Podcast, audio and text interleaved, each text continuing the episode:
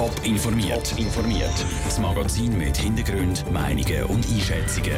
Jetzt auf Radio Top. Was es alles braucht hat, bis das Bundesasylzentrum Zürich endlich gebaut werden kann und was die Fusion von der AZ Medien und der NZZ für die Medienvielfalt in der Schweiz bedeutet, das sind zwei von den Themen im Top informiert. Im Studio ist der Daniel Schmucki. Seit vier Jahren ist es auf dem Tisch und es hat am Stadtrat, am Gemeinderat, am Stimmvolk und durch mehrere Gerichtsinstanzen müssen. Das Projekt für das Bundesasylzentrum auf dem Duttwiler Areal Zürich. Jetzt ist BAM frei und am Projekt steht nichts mehr im Weg. Andrea Blatter.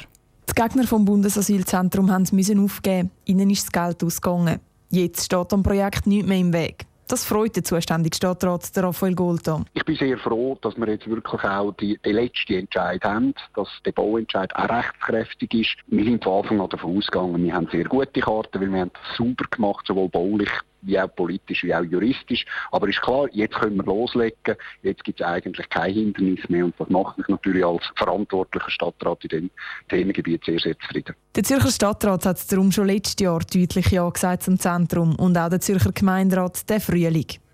Kurz nach dem Gemeinderatsentscheid hat sich aber die Gegner zu Wort gemeldet. Sie haben Rekurs gegen das Projekt eingeleitet. Zuerst vor dem Baurekursgericht, dann vor dem Verwaltungsgericht. Weil das Zentrum passe nicht ins Quartier. Das ist aber offenbar keine populäre Meinung gewesen. Nach dem Parlament hat auch das Zürcher Stimmvolk sich im Herbst deutlich hinter das Zentrum gestellt. Für Raphael Goldan nicht ganz unerwartet, aber erfreulich. Ich bin davon ausgegangen, dass es in der Stadt Zürich das neue Asylverfahren einen grossen Rückhalt genießt aber es ist klar, wenn man dann so ein Resultat von über 70 Prozent hat, dann äh, ist das natürlich sehr, sehr eine gute Situation und ich bin sehr glücklich, dass wir uns jetzt in dieser Situation befinden. Weil sich Gegner zurückgezogen haben, kann es jetzt für gehen mit dem Projekt. Wenn alles nach Plan läuft, startet im Sommer nächstes Jahr der Bau. Bis im Herbst in zwei Jahren soll das Bundesasylzentrum dann fertig sein. Der Beitrag von Andrea Blatter. Das Bundesasylzentrum soll dafür sorgen, dass das Asylverfahren in der Schweiz in Zukunft schneller abgewickelt werden können. Es kostet 24 Millionen Franken und soll Platz für 360 Asylsuchende haben. Von St. Gallen auf Solothurn sind es fast 200 Kilometer. Gleich rutschen die zwei Städte aber etwas näher zusammen. St. Galler Tagblatt und Solothurner Zeitung kommen nämlich bald aus dem gleichen Haus. Und mit ihnen ein Haufen andere Regionalmedien. Die NZZ und die AZ-Medien fusionieren nämlich. Was das für die Leser in der Ostschweiz bedeutet, im Beitrag von Sarah Frattaroli. Nicht nur das St. Galler Tagblatt, auch Radio FM1, die Limmentaler Zeitung, die Thurgauer Zeitung und andere Medien im Topland sind betroffen. Seit dem Sommer ist das schon der dritte große Zusammenschluss in der Schweizer Medienlandschaft.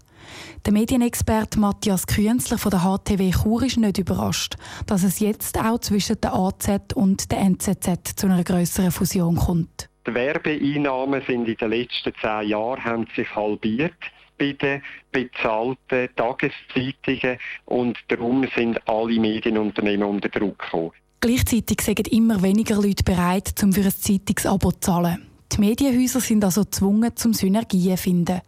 Zum Beispiel in der Berichterstattung von St. Galler Tagblatt, Solothurner Zeitung und allen anderen betroffenen Redaktionen. Das spüren die Leser, sagt Matthias Künzler. Im überregionalen Teil, also im nationalen, in der Wirtschaft, im Ausland, wahrscheinlich auch Kultur, ja, dort wird man die gleichen Geschichten lesen. Wo es noch Differenzierung wird geben, das wird im lokalen, regionalen Teil, der wird vermutlich noch in den einzelnen Regionen produziert. Wenn der US-Präsident Donald Trump in Israel für Furore sorgt, dann lesen die Leute von St. Gallen bis Solothurn also den gleichen Bericht dazu. Oder auch, wenn die Wählerin Karin Keller-Sutter zu Bern zur neuen Ständeratspräsidentin gewählt wird. Für den Matthias Künzler ist darum klar, die Medienvielfalt die leidet unter dem Zusammenschluss. Zara Frattaroli hat berichtet. Laut den Verantwortlichen sollen trotz der Fusion keine Mitarbeiter entlassen werden.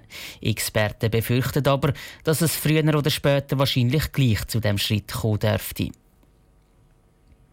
Eine syrische Flüchtlingsfrau hat nach einer Rückführung auf Italien ihr Kind tot geboren. Jetzt hat das Militärgericht einen Grenzwächter verurteilt. Sandro Peter aus der Top News Redaktion. Was für ein Urteil hat das Gericht gefällt? Ja, das Urteil ist eine bedingte Freiheitsstrafe von sieben Monaten und eine bedingte Geldstrafe von 60 Tagessätzen 150 Franken.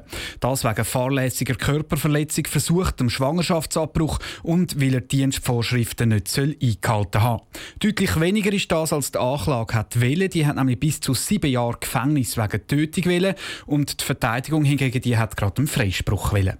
Soweit also das Urteil vom Militärgericht. Was ist denn eigentlich genau passiert, dass der Grenzwächter überhaupt vor Gericht gestanden ist? Kannst du das noch mal kurz zusammenfassen?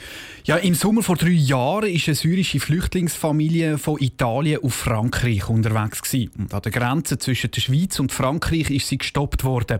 Sie ist dann in einem Bus verladen worden und hätte auf Brie gebracht werden sollen und von dort mit dem Zug weiter auf Domodossola zurückgeschafft werden, also auf Italien, dort, wo sie in die EU hineingekommen sind. Die schwangere Frau ist es aber immer schlechter gegangen und im Zug auf Domodossola hat sie dann auch Blutungen gehabt. Grenzwächter sind um Hilfe gebeten worden von Angehörigen und vom Mann der Frau, aber der Grenzwächter der hat nicht reagiert. In Domodossola ist sie dann zusammengefallen und im Spital hat sie ihr Kind dann tot geboren. Und darum ist der Leiter vom Grenzwachtrupp, der dort dabei war, vor Gericht gewesen. Du hast die Forderungen von der Anklage und von der Verteidigung vorher schon angesprochen, Sandro. Wie haben Sie denn Ihre Forderungen begründet? Ja, die Anklage hat am Leiter vom Grenzwachttrupp und seinen Leuten fehlende Menschlichkeit vorgeworfen. Es sei dort nämlich ein schöner Abend gewesen und er und seine Leute wollten einfach rechtzeitig Feierabend machen und darum die Frau den italienischen Kollegen überlassen.